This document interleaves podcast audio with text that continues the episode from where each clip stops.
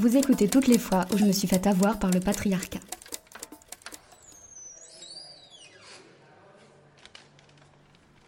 Je m'appelle Garance Souzy et je suis si belle quand je suis faible.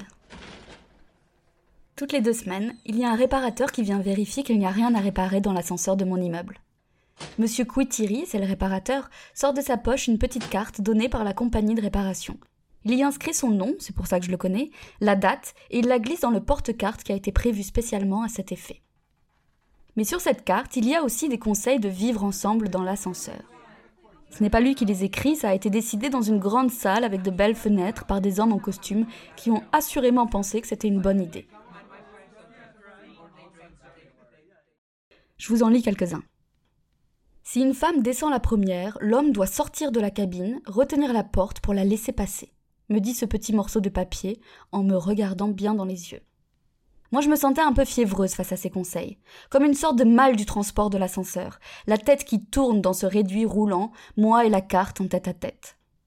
Ni une ni deux, parce qu'au final je n'ai peur de rien, et au risque d'avouer publiquement un crime, j'ai pris l'habitude d'extraire chirurgicalement les conseils non sollicités de ma vie, c'est-à-dire de jeter la carte à la poubelle. Mais pourquoi ce malaise? Pourquoi est-ce que l'idée même qu'un homme m'ouvre la porte parce qu'il est un homme et que je n'en suis pas un me met dans cet état décrit si avant Est-ce la nature prophétique de cette carte qui me lançait le cœur en activant des peurs insoupçonnées? Et si je n'étais au fond pas capable d'ouvrir cette porte moi-même, et si un jour bêtement je prenais l'ascenseur seul, et que je me retrouvais dans l'impossibilité la plus profonde de pousser, de tirer au bon moment cette porte, et que je devais alors me résoudre à l'évidence de ma nouvelle vie, seul dans un ascenseur miteux, dont je ne sais pas m'extraire indépendamment de l'autre moitié de la population, qui s'est vue attribuer à la naissance des capacités supérieures d'ouverture de porte. Je vous en lis un autre. Si un homme accompagne une femme âgée, il doit d'abord monter avec elle à son étage, puis redescendre au sien par l'escalier. Déjà géographiquement, ça signifie que selon la compagnie d'ascenseur, qui doit quand même s'y connaître en matière d'étage, les femmes âgées habitent au dernier. Je les comprends, je fais la même chose. Déjà parce que j'ai un ascenseur, vous l'aurez compris, et puis parce que personne ne me marche sur la tête, sauf les oiseaux, mais ce n'est pas pareil. Ce qui est plus étonnant, c'est que la galanterie, je ne savais pas que c'était pour les vieilles. Je suis contente d'apprendre qu'on va m'emmerder jusqu'à la fin de ma vie. Enfin, je sais pas si vous avez bien suivi, mais l'homme doit monter en ascenseur puis redescendre chez lui par l'escalier. Écologiquement, je sais pas trop ce que ça vaut, rationnellement en tout cas, c'est pas au top de la logique humaine. C'est toujours à l'homme de demander à quel étage madame et d'appuyer sur le bouton adéquat. Alors là, heureusement, parce que j'imagine qu'avec la double journée de travail, les femmes n'ont pas trop le temps d'apprendre les logiques secrètes des boutons d'ascenseur adéquats. Je préfère qu'on laisse la porte se refermer sur mon nez comme deux citadins civilisés, plutôt que d'avoir une chance sur trois de me faire battre par mon mari, qui en plus a pu développer sa force physique en ouvrant toutes mes confitures. Alors ne vous inquiétez pas pour payer le restaurant, offrez-moi plutôt un salaire égal, ça c'est romantique et ça ça me rend toute chose. Blague à part, la réalité c'est que je suis belle quand je suis faible. Je suis belle quand mon corps est enfantin, quand mon corps est peu musclé, qu'il ne prend pas beaucoup de place, qu'il est mince, voire maigre, je suis belle quand j'ai du mal à marcher parce que je suis sur des talons aiguilles, quand mes jupes sont serrées et me forcent à faire des petits pas mignons, et quand même m'asseoir ou faire du vélo devient une épreuve de haut niveau, la seule pour laquelle je puisse être à la hauteur. Je suis belle quand je n'ai pas de poche, mais un sac à main qui divise par deux ma capacité à avoir des pouces opposables.